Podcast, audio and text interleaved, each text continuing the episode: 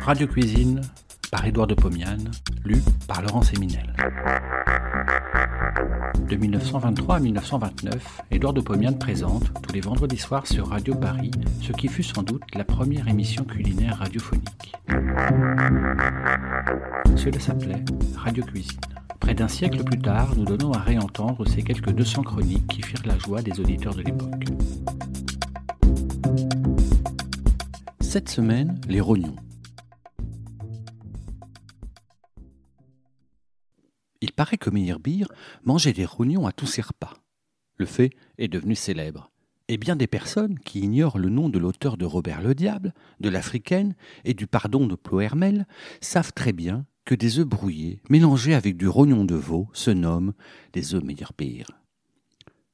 Heureux les génies qui n'ont qu'à toucher une poêle à frire pour que leur nom de cuisinier reste à jamais à la postérité. Quant à moi, je n'ai pas de génie, je n'en demande pas tant je ne désire vous intéresser que pendant quelques minutes en vous disant comment je prépare les rognons. Avant tout, quel rognon faut-il acheter? Veau, vache, cochon, mouton? Le rognon de veau est pour les milliardaires. Le rognon de bœuf est pour moi. Le rognon de cochon est pour qui voudra. Je ne l'aime pas car il perd beaucoup d'eau dans la poêle et cette eau ne sent pas bon. Quant au rognon de mouton, il est ridiculement petit il en faut quatre par personne. Finalement, il coûte aussi cher que le rognon de veau. Rognon de bœuf saignant. Pour quatre personnes, j'achète un rognon de bœuf de taille moyenne. Je fais enlever par le boucher la membrane qui le recouvre, ainsi que le morceau de graisse qui est en son centre. Mais je ne fais pas couper ce rognon en morceaux. Je l'apporte tel quel chez moi. J'ai donc devant moi le rognon entier, 80 g de beurre, du persil haché très finement et quelques branches de cresson. Je coupe le rognon en très grosses tranches perpendiculairement à son grand axe. Je fais 6 à 8 tranches. Chacune d'elles doit avoir au moins 2 cm d'épaisseur. C'est fait. Sur le feu, je pose une poêle à frire et y dépose un morceau de beurre pesant 30 g environ. Le beurre fond, il fume, je pose les tranches dans la poêle et fais une flamme très forte. Rapidement, la face inférieure des morceaux prend couleur. J'attends trois minutes, je retourne les tranches, le rognon laisse exuder de l'eau. Je fais un feu très vif pour favoriser l'évaporation rapide du liquide et faire rissoler la deuxième face des tranches. Je laisse quatre minutes sur le feu après avoir retourné, donc sept à huit minutes en tout. Pendant que le rognon cuit, je fais fondre le beurre dans une petite casserole. J'y ajoute du persil haché. Le rognon est prêt, je sale, je poivre au moulin, je pose les tranches sur un plat très chaud, j'arrose avec du beurre persillé, j'orne avec le cresson, je sers, le rognon est légèrement saignant. Le sang se mêle au beurre, c'est exquis, et je bois un doigt de Bourgueil. Rognon de veau à la poêle. Pour 4 personnes, 400 g de rognon de veau, 125 g de champignons de couche, 60 g de beurre, un petit verre de fine champagne.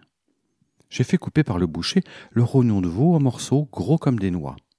J'enlève au couteau la partie sableuse des champignons. Je lave ces derniers, je les débite en tranches minces sans les éplucher. Je les relave trois fois à l'eau froide pour éliminer le sable qui les souille. Je laisse égoutter dans une passoire. Dans une poêle, je fais fumer le beurre. J'y pose les morceaux de rognon. Ils pâlissent, ils blanchissent. Je les secoue continuellement et j'ajoute les champignons. Je fais un feu d'enfer, car les champignons exudent de l'eau. Je cherche à la faire évaporer presque complètement. Je sale, je poivre au moulin. Six minutes se sont passées. Il ne reste presque plus de sauce. J'ajoute le cognac. Je mélange, je goûte. C'est mauvais. Ça sent l'eau de vie. Je laisse bouillir une minute. C'est meilleur. Je chauffe encore deux minutes. C'est très bon. C'est même très très bon. Je vide dans un petit plat creux, bien chaud. Je sers.